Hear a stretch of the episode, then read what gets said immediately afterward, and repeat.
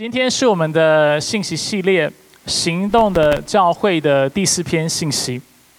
那今天我们特别要说到新时代的到来，说到当圣灵浇灌之后，其实它就带来了一个新的时代。那在上周的信息，我们看到在五旬节那一天，许多的门徒聚集在一起，等候圣灵的到来。当时大概有一百二十位门徒。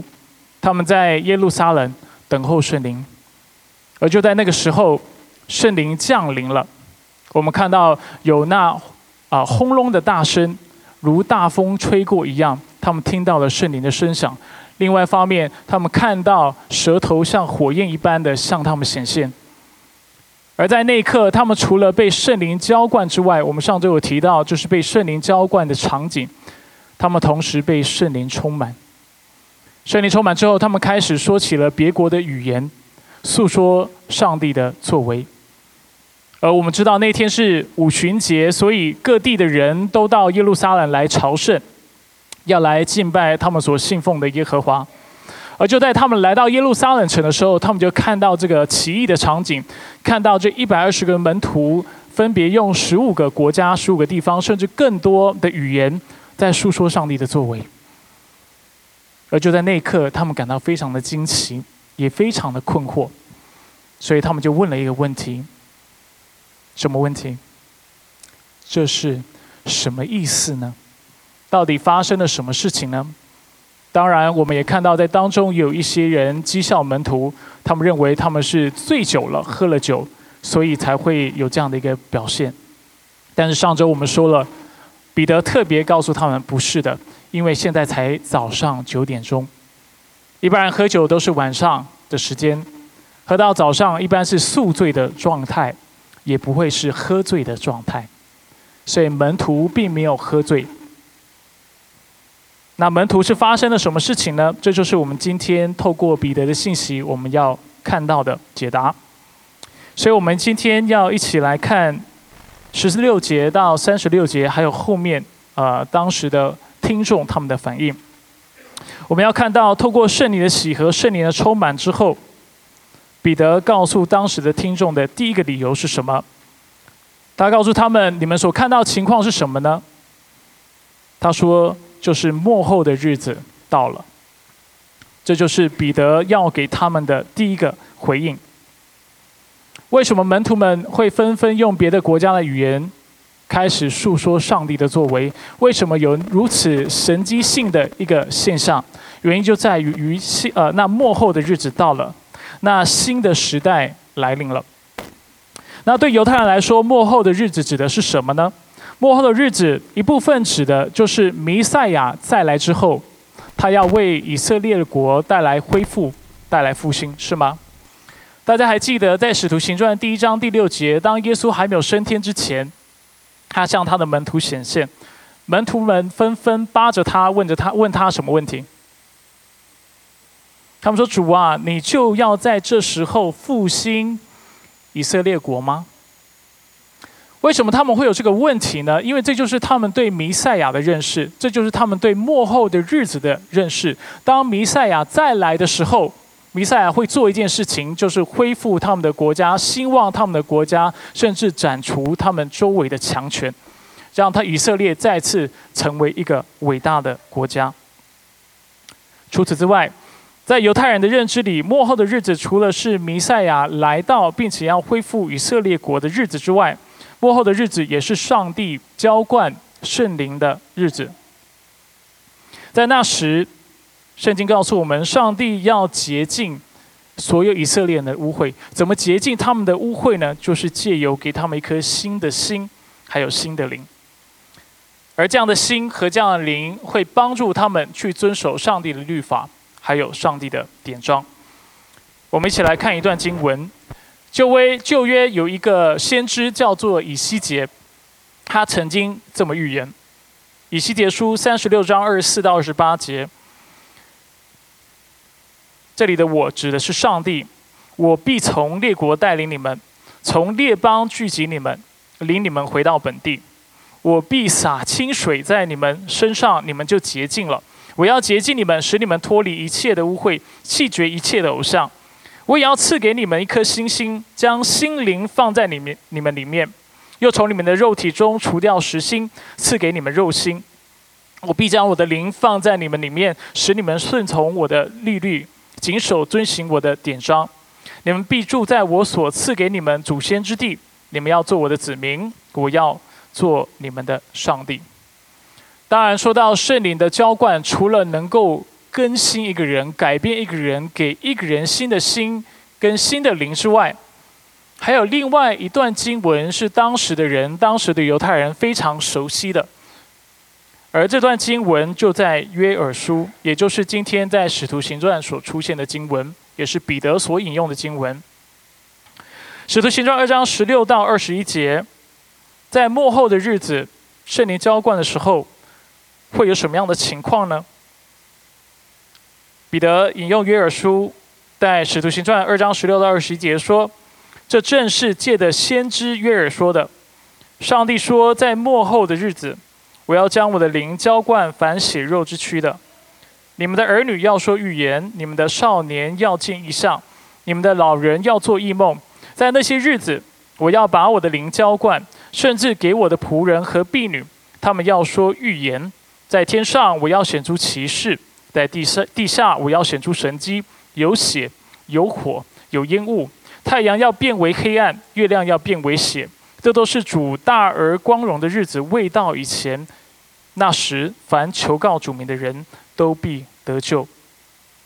所以这段经文是引自于引用自于呃约珥书的二章二十八到三十二节，而彼得在这里表示，约珥先知曾经说过，在末后的日子会发生什么事呢？那个时候圣灵会浇灌，而在圣灵浇灌之后，就会开始有人能够说预言、见异象，然后做异梦。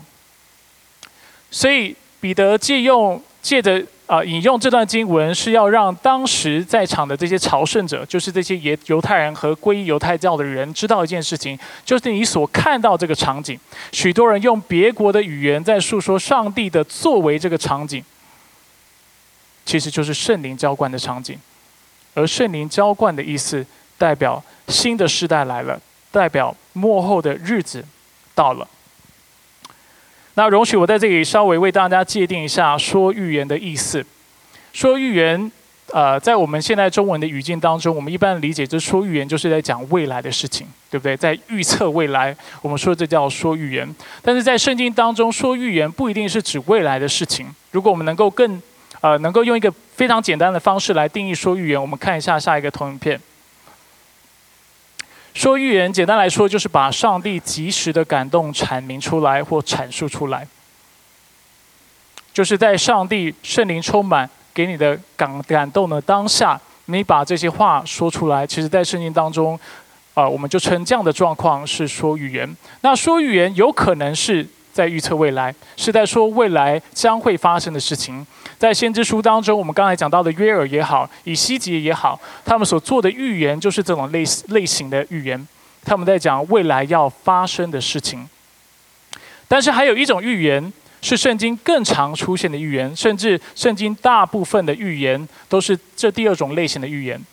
这第二种类型的预言呢，是非啊，就是预言性的，非预知性的。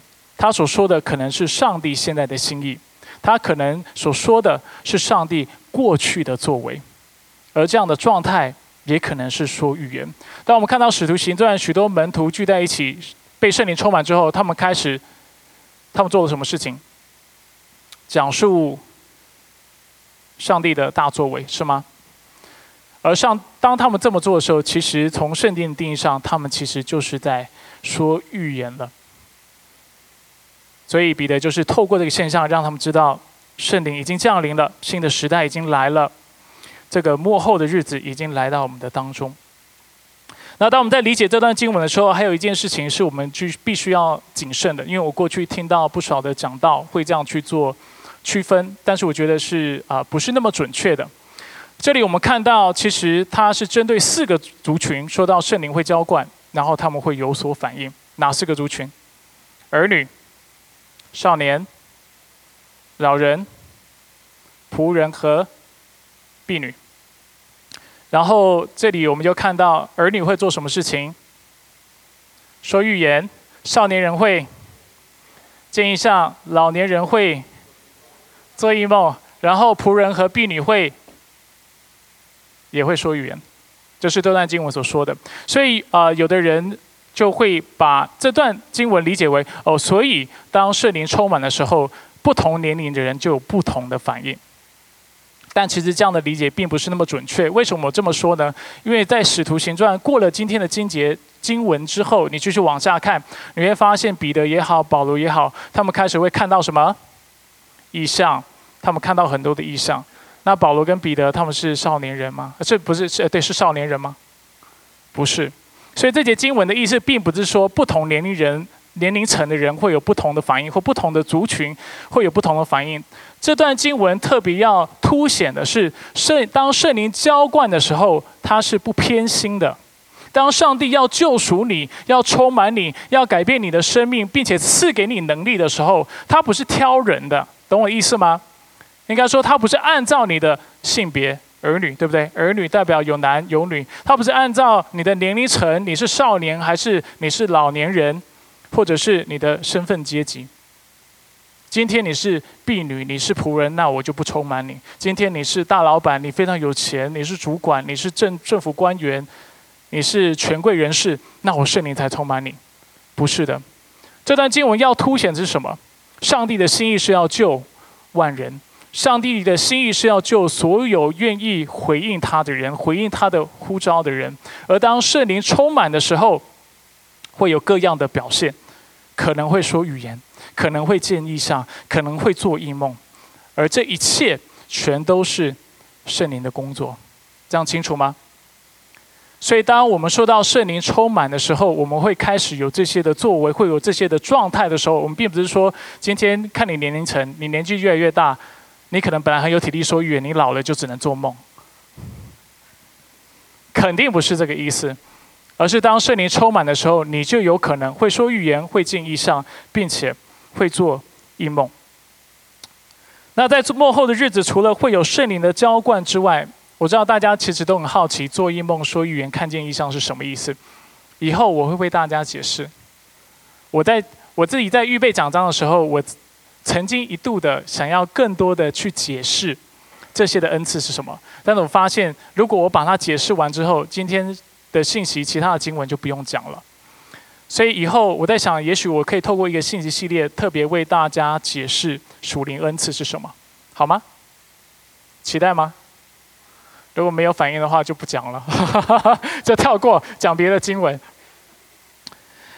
所以在幕后的日子，我刚才讲，除了圣灵会浇灌之外，也会有上帝最终的审判。而约尔称这一天为主大而光荣的日子，所以在这段经文有两个部分。第一个部分是已经实现了，就是我们看到有人开始说预言了，有人开始说方言了，圣灵的工作已经开始实现了。我们看到圣灵的确浇灌了，但是又有一部分的内容是我们还没有看到的，就是后面这一半的经文，说到天上要有骑士，说到地下要有神机。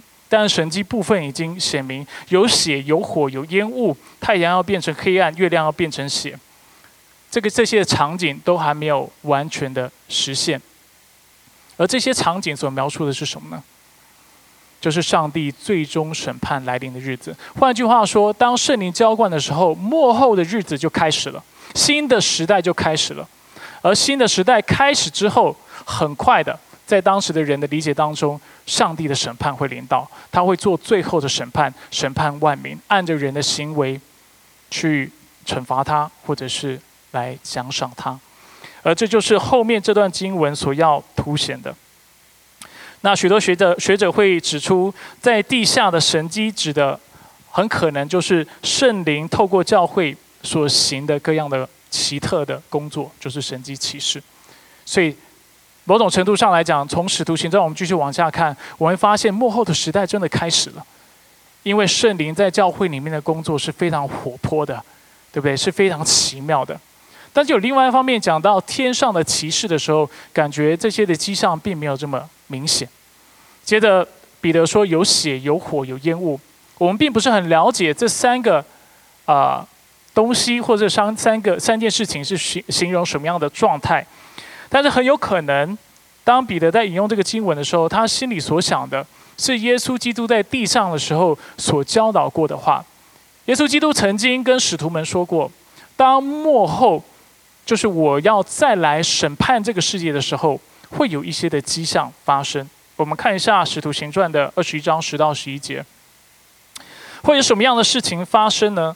耶稣说到时候，民要攻打民，国要攻打国，将有大地震，多处必有饥荒、瘟疫，又有可怕的异象和大神迹从天上显现。所以许多学者说，天上的骑士很可能就是在指这段的经文。而我们都知道，现在在我们的社会当中，其实战争是越来越多了。然后因为地球暖化，或者是其他各样的原因，像这今年或这一两年，其实我们看到森林着火的情况是比以前都还要严重的。啊，亚马逊着火的情况也是非常严重。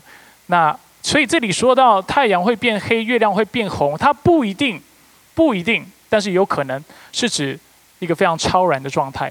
它很有可能所指的就是当。战争发生的时候，当开始随呃到处开始有战火，然后烧起来的时候，到时候会有烟，会有人流血，甚至在经文当中有讲到基督徒会受严重的逼迫。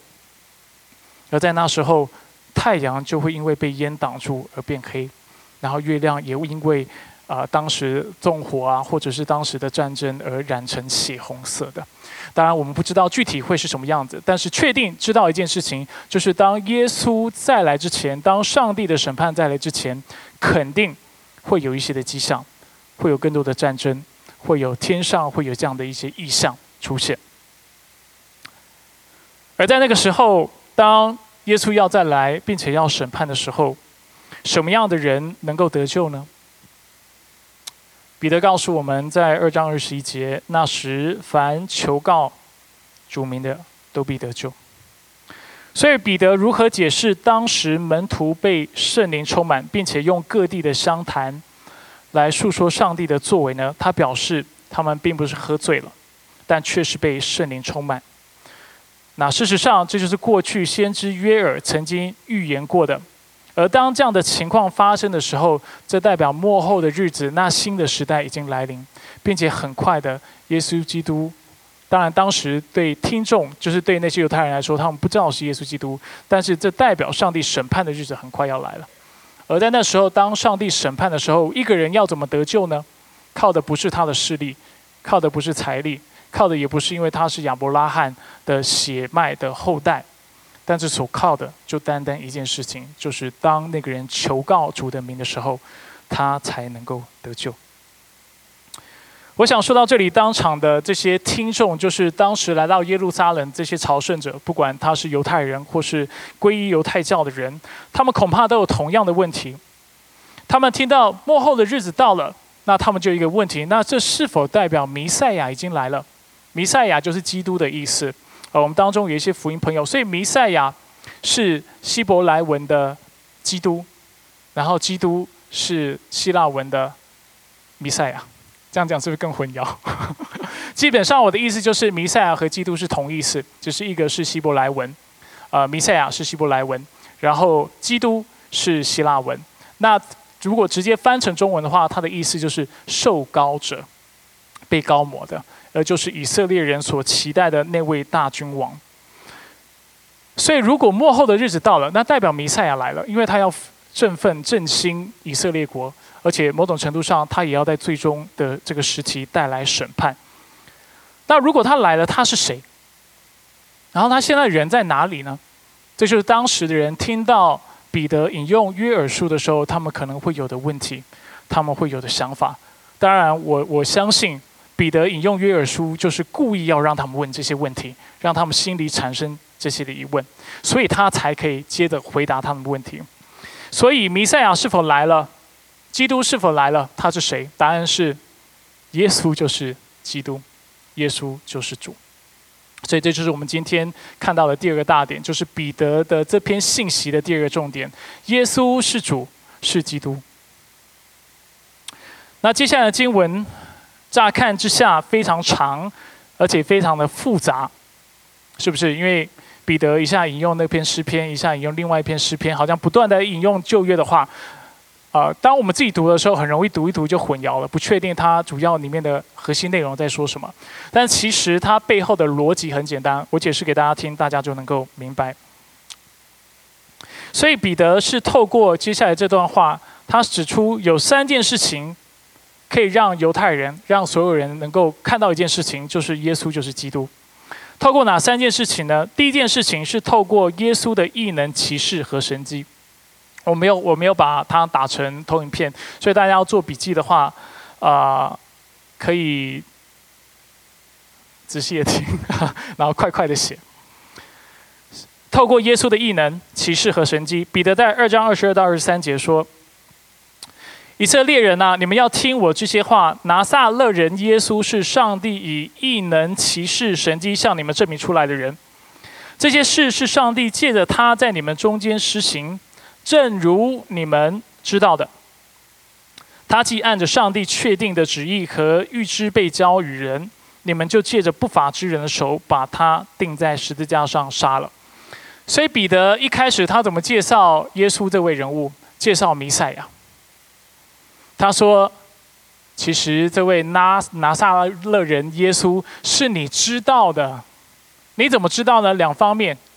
第一方面，你看过他在地上所行的异能、所行的奇事、所行的神迹，你都看过。第二方面，他是被你害死的，是你借的那不法之人，指罗马人或者是当时的宗教领袖。”而被害死的，所以当你心里面有这个疑问，说这个人是谁，弥赛亚是谁的时候，我必须先告诉你一件事情，就是你是认识他的，而且你看过他在地上所行的各样神迹奇事。当你去翻呃犹太人的文献的时候，就是当时如果有记录第一世纪的基督徒的一些的或者耶稣的生平的时候，你会发现，其实犹太人基本上都同意认同耶稣是能够行异能的。只不过差别在于，他们不认为耶稣的异能是靠着上帝而行的，不认为耶稣他是上帝是弥赛亚。他们觉得上耶稣所行的异能所靠的其实是魔鬼的力量，而且他们称耶稣在英文的翻译称作为 magician，就是巫师或法师，这是他们对耶稣的认识。甚至有一个非常有名的，算是对当时呃当代的历史是有一定贡献的一个历史学家。他是在第一世纪，啊，所在呃所啊活着或者生活在其中的一个历史学家。他的英文叫 Josephus，中文的名字我有把它写下来，我找一下，叫做约瑟夫斯。那约瑟夫斯呢，他并不是一位基督徒，他是一个啊犹太人，但是据说他也不是很虔诚的犹太人。但是当他去提到耶稣这个人的时候，在他的犹太古史，就是他所做的一个历史文献当中，他说耶稣是一个有许多非凡作为的人。英文叫做 “a doer of remarkable works”。换句话说，对他来说，他其实清楚知道耶稣是行过非常异能、多异能、非常多奇迹的。这也就是为什么彼得在传道的时候，他能够那么大胆的直接。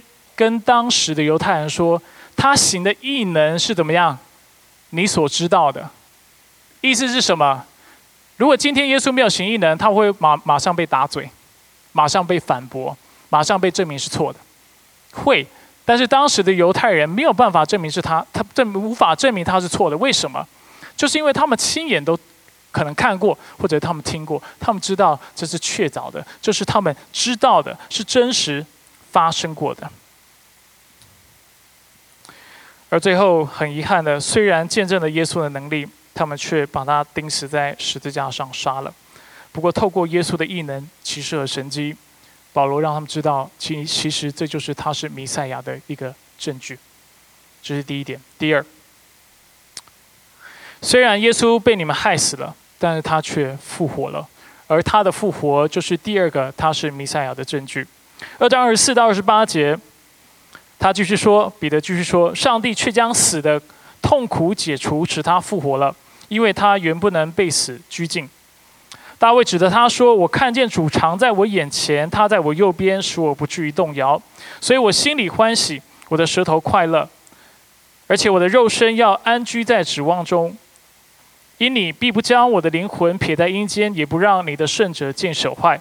你已将生命的道路指示我，并使我在你面前充满快乐。”而这段经文是引用自呃诗篇的十六篇的八到十一节，在这里彼得表示。乍看之下，这篇诗篇所描述的圣者是谁？你们觉得大卫是在写谁？乍看之下，好像是写他自己嘛，对不对？因为当时大卫如果是啊活在旧约时代的人，他可能根本不知道耶稣基督是谁。所以乍看之下，他是不是在写自己？然后他说：“我的灵魂不会被撇在阴间。”然后他也说到：“我的肉体也必不见朽坏。”但是事实上，他是在写弥赛亚，而这就是彼得式的论述的地方。彼得在二十二章二十九到三十二节，他向他的听众解释为什么他认为这首诗是在写弥赛亚，却不是大卫自己。彼得在二章二十二十九节说：“诸位诸位弟兄，先祖大卫的事。所以大卫在以色列的历史当中是非常重要的人，他是以色列最伟大的君王，而且上帝跟这位君王立约说，以后你会有一个后裔，他要永远坐在王坐在你的王位，直到永永远远。所以是有立约的，而且另外一方面清楚让他知道，弥赛亚会从是会是你的后裔，会是你的子孙。所以大卫是非常重要的。但在这段经文。啊，彼得特别解释，告诉我们诸位弟兄，先祖大卫的事，我可以坦然的跟你说，他死了，也埋埋葬了，而且他的坟墓直到今日还在我们这里。什么意思？换句话说，大卫不是在写他自己。如果是写他写他自己的话，那这其实是非常矛盾的。因为他的灵魂在阴间，阴间对犹太人的观念来说是什么？就是他们相信人死了都会去阴间，不管你是好人还是坏人。所以大卫的灵魂还在阴间。如果有复活的话，他的灵魂就不在阴间。除此之外，他的肉体也是朽坏的，因为就放在坟墓。甚至他们说，连大卫的坟墓在哪里，我们都知道，就在耶路撒冷城的南边。所以大卫怎么可能写他自己？如果他写他自己的话，这不是很矛盾吗？所以他特别指出，所以他不是在写自己，但他作为一个先知，他能够预先的看见未来，所以他就讲论基督的复活。这是在三十一节说，他不被撇在阴间，他的肉身也不见朽坏。接着彼得说：“这耶稣，上帝已经使他复活了。”我们都是这事的见证人，而在这里，我们再次看到彼得再次凸显见证的重要性。记不记得我常在讲台当中一而再、再而三的跟大家强调一件事情，就是我们的信仰不是凭着所谓的阿 Q 精神，或者是某种的幻想。我们之所以相信耶稣基督，是因为从第一世纪我们就知道有一群人。可能不止那一百二十个人，甚至五百人，包括那使徒，还有当时很多的妇女，他们亲眼的看到耶稣从死里复活，而这件事情就借的教会，借的这个时时代的这样的一个啊，不能说流传啊，但是就是一个教导这样传下来的。我们为什么相信耶稣真的复活，而且他是弥赛亚，他是真神？原因就在于他真的复活了。原因就在于这是有见证的，是有人看到的，是有证据的。所以我们看到在这里，第一，为什么你知道他是弥赛亚？因为他能够行异能。如果耶稣不能行异能，他只是一个普通人，你也没有看到他有什么奇妙的作为，那可能就代表他不是真的受膏者，他是没有圣灵能力的。但是你们看到了，他确实能，所以他是弥赛亚。第二，他让当时的犹太人明白一件事情，就是耶稣除了行异能之外，他从死里复活。世界上有多少人能够从死里复活？没有人吗？但耶稣可以，而这就证明了他是一个不一样的人，甚至他就是上帝。最后，为什么我们知道耶稣是弥赛亚？因为上帝将耶稣高举，使耶稣坐在上帝的右边。对当时的犹太人来说，右手代表什么？是惯用手哈。说的是惯用手，还还代表什么？权柄，代表能力，对不对？所以当一个人能够坐在上帝的右边的时候，代表他要共享上帝的什么？能力、权柄，甚至地位，对不对？好，但是如果我们对这个画面的理解是，所以现在上帝在这里，耶稣在他的右边，那耶稣某种程度是跟靠上帝很靠近，但是能力又不及上帝的话，那恭喜你就成为异端了。因为在圣经很多的经文也让我们看到，虽然耶稣在于上帝的右边，但是他却不次等于上帝。他跟上帝有一样的荣耀，一样的能力，所以许多的学者跟解经学家会特别指出：是的，耶稣坐在父神的右边，但是这不代表他是次之的。其实他在永恒当中是跟父神共享荣耀、共享能力、共享权柄的，所以他跟父神是一样啊的荣耀的。那耶稣作为弥赛亚，不止在地上得了圣灵的高摩，如今他被高举坐在上帝的右边，因此他也有权柄赐下圣灵。在旧约当中讲到赐下圣灵的时候，都是谁的工作？上帝的工作。但今天是谁的工作？也是耶稣的工作。耶稣能够赐下圣灵，用圣灵施行。而在二章三十四节，彼得就引用了诗篇一百一十篇的第一节，他就解释大卫并没有升到天上。所以再再次提到了大卫，但他自己说：“主对我主说，你坐在我的右边，等我使你的仇敌做你的脚凳。”所以，我们在这里再次看到彼得引用了大卫的诗，而且借此表示大卫不可能是弥赛亚。如果他的后裔没有升天的话，也不能是弥赛亚，因为要。达成弥赛亚条件，代表这个人他需要死，要复活，而且升天，坐在父神的右边，坐在上帝的右边。这个人只有在有这样的权柄、有这样的位分的时候，他才有可能被证明，或不或者是被看作为是弥赛亚。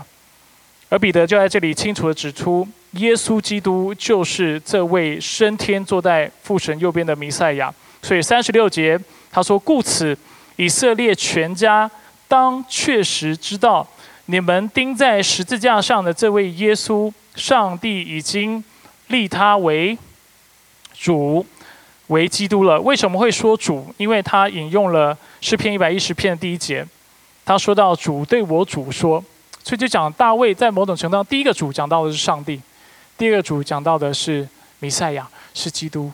所以，上帝对弥赛亚说：“呃，对弥赛亚说，对基督说，你要坐在我的右边。”虽然这两个主在这里的经文概念上是不一样的，但是其实就在第一世纪，因为门徒跟使徒们有这样的理解的缘故，他们慢慢的对主、对对耶稣是基督这个概念，还有对主的这个概念，慢慢的有了改变。他们开始就将旧约当中所有称。啊，上帝为主的经文，慢慢的应用在了耶稣基督的身上。他们开始看到，原来旧约当中很多地方虽然说是上帝，但其实他们指的也是基督。举例来说，今天经文我们有读到约尔书，对不对？约尔书说到，当啊那大而荣耀主、大而荣耀的日子到来的时候，会有审判，是吗？当时审判到来的时候，一个人要怎么得救，或人要怎么得救？求告主的名，在使徒行传，这个名是谁的名？耶稣基督的名。四章十二节，当门徒们在布道的时候，讲到耶稣的名的时候，他说：“除他以外，别无拯救，因为在天下人间没有赐下别的名，我们可以靠着得救。”这个主是谁？就是耶稣基督。当当时的门徒不是门徒，当当时的犹太人，当时在那边的朝圣者，这些呃，甚至有的是皈依呃犹太教的这些朝圣者，他们听到听完彼得的信息，觉得扎心的时候，他就问：所以我们能够怎么做呢？彼得叫他奉谁的名受洗？耶稣基督的名。所以从第一世纪当圣灵浇灌之后，我们发现对使徒们、对基督徒们来说，信靠主已经不再是信靠耶和华这样的概念。不止，不是说不是，听清楚。但是信靠主，代表你相信耶稣基督，并且接受他在十字架上为你所做的工作，为你所做的代赎，而耶稣基督就是你的主。在啊几天前，我们礼拜五会有小组哈，那我们小组当中就有一个姐妹问了一个问题，她说：“牧师，圣经当中有没有一个经文很清楚告诉我们，上帝就是三位一体的？”大家知道三位一体是什么吗？三位一体是，如果我们用三个三句简单的话来描述三位一体，就是我们相信有一位神，神有三个位格，每一个位格都是完全的神。那这个问题就来了，所以你信的到底是三位还是一位？所以当时我们就一个呃姐妹，她就问说：牧师有没有一节经文很清楚，让我们看到？上帝就是三位一体的神，你猜我怎么回答？作为一个传道人，我也很想跟他说，当然有，然后就翻给他看，但是我并没有这么回答，因为我我知道没有办法只从一节经文去证实这个事情。但是为什么基督徒相信这个事情？因为这是。长年以来，旧约的圣呃新约，就是在过去的圣徒，他们一直查考圣经，反复查考之后，他们得到的结论。一开始，他们看到旧约，他们发现以色列人只能有一位神，他们敬拜的是那独一的耶和华。所以，所以是他们在读的时候，他们就发现，对我们只敬拜一位神。读着读着读着，读到新约的时候，发现什么？耶稣也是主。太初有道，道与神同在，道就是神。所以他们说，嗯。所以耶稣也是神，然后之后他们读着读着，发现啊，圣灵也是神。那最后他们看到一个这么吊诡的状况，看到我们只敬拜一位神，但是又看到好像圣父、圣子、圣灵都是神，那怎么办呢？结论就是三位一体的上帝。所以他们说，嗯，所以基督教信仰是什么？就是我们信的是三位一体的上帝。而这也是因为在逻辑上。我知道一般人很难过得去，我也很难过得去，所以我们称之为奥秘，因为很难解释的清楚。但这的确是圣经的教导，而任何的，其实很多异端会偏离，呃，正道，就是因为他们否认三位一体的教导。这有点偏题了，但是跟大家稍微分享一下，让大家清楚的知道，就在使徒行传，就在当时。第一世纪的门徒，他们清楚的知道耶稣是主之后，他们就慢慢的越来越深入明白三位一体这个教义了。他就慢慢的看到，是的，上帝只有一位，但是这位上帝有不同的位格，而耶稣基督也是我们所敬拜的主。就在听完讲道之后，众人的反应是什么呢？二章三十七到三十九节这段，我快一点哈。众人听见这话，觉得扎心，就对彼得和其余的使徒说。诸位弟兄，我们该怎么做呢？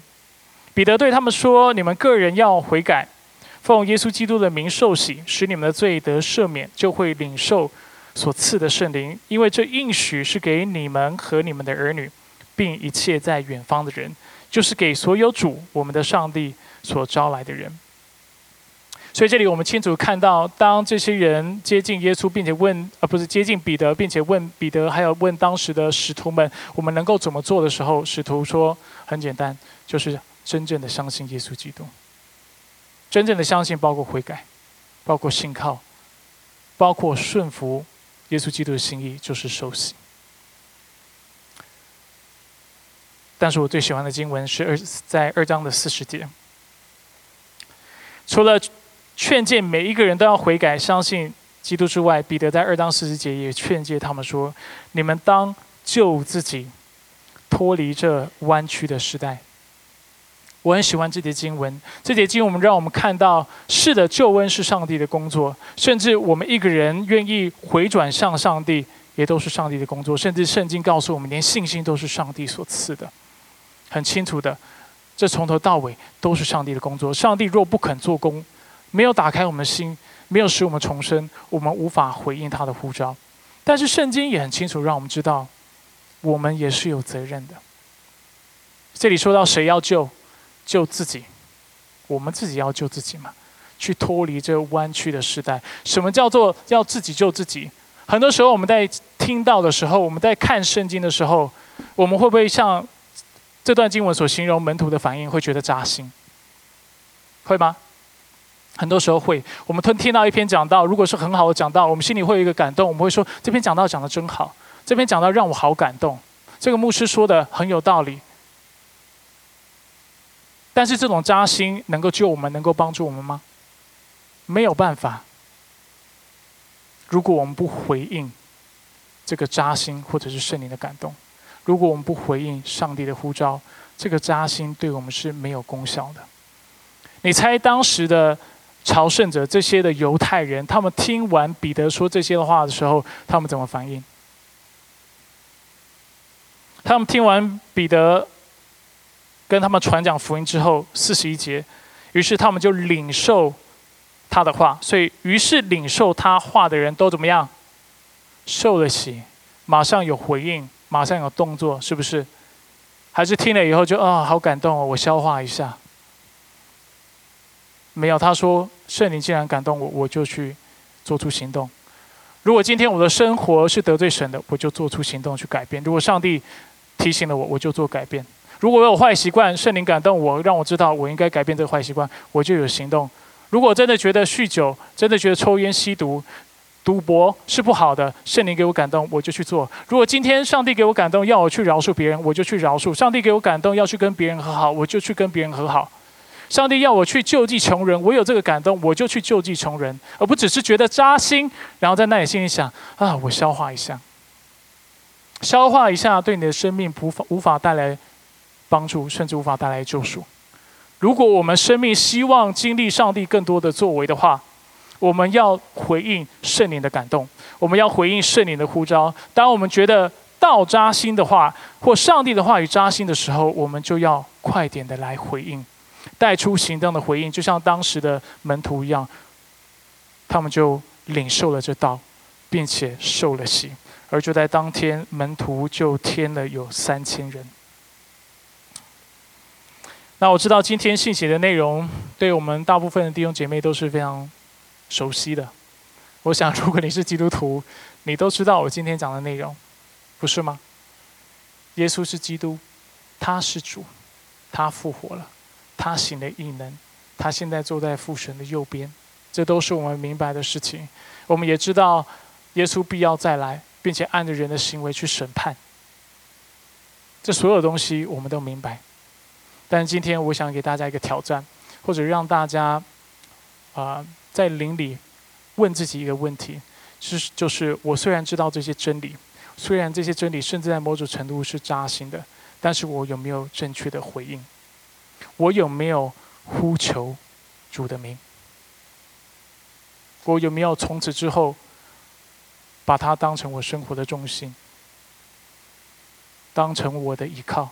甚至在顺境的时候，提醒自己，它才是我真正的安全感的来源。不是我的银行账号有多少钱，不是我有多少的资产，不是因为我生活过得多美满，不是因为我周围有多少人爱我，不是因为我有多少的才干，我的外貌多么出众，我的体能多么好，但却单单是因为我们有耶稣基督在我们生命当中，所以我们有盼望。所以我们有力量。耶稣基督从死里复活这样的真理是非常带有能力的，是非常有盼望的。如果你是非基督徒，我也想挑战你去思考一个问题：就是在我们都听过各样的神明，不管是关公，对不对？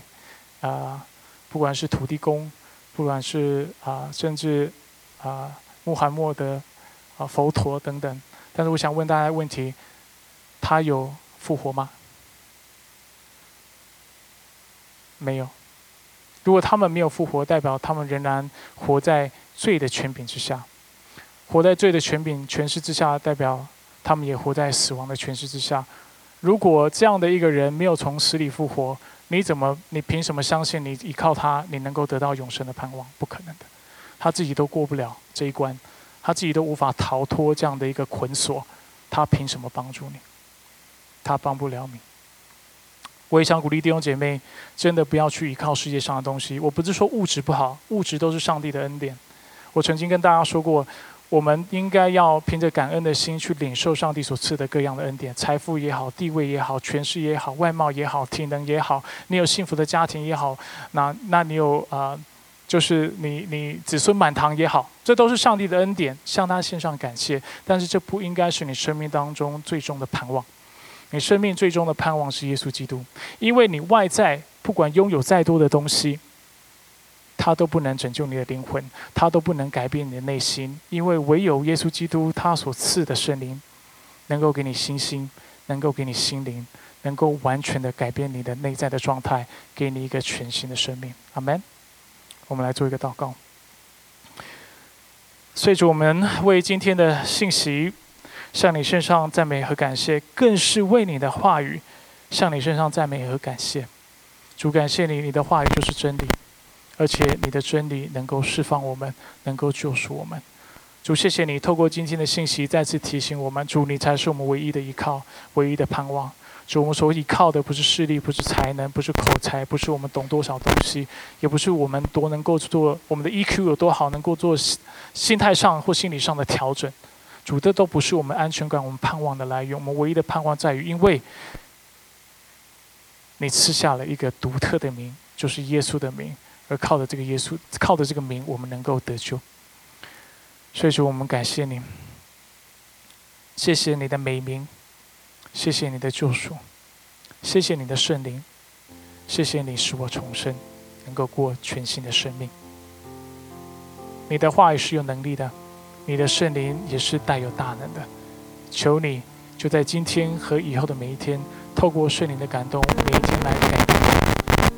让我们不是只做一个在听到读经时觉得有灵感、觉得有看见、有亮光，会觉得扎心的人，但也让我们成为听到并且行道的人，让我们能够对你的话语采取那切实实际的回应和行动。让我们紧紧的跟随你，爱你，委身于你，直到世界的末了。我们感谢赞美你。以上祷告是奉靠主耶稣基督的圣名求。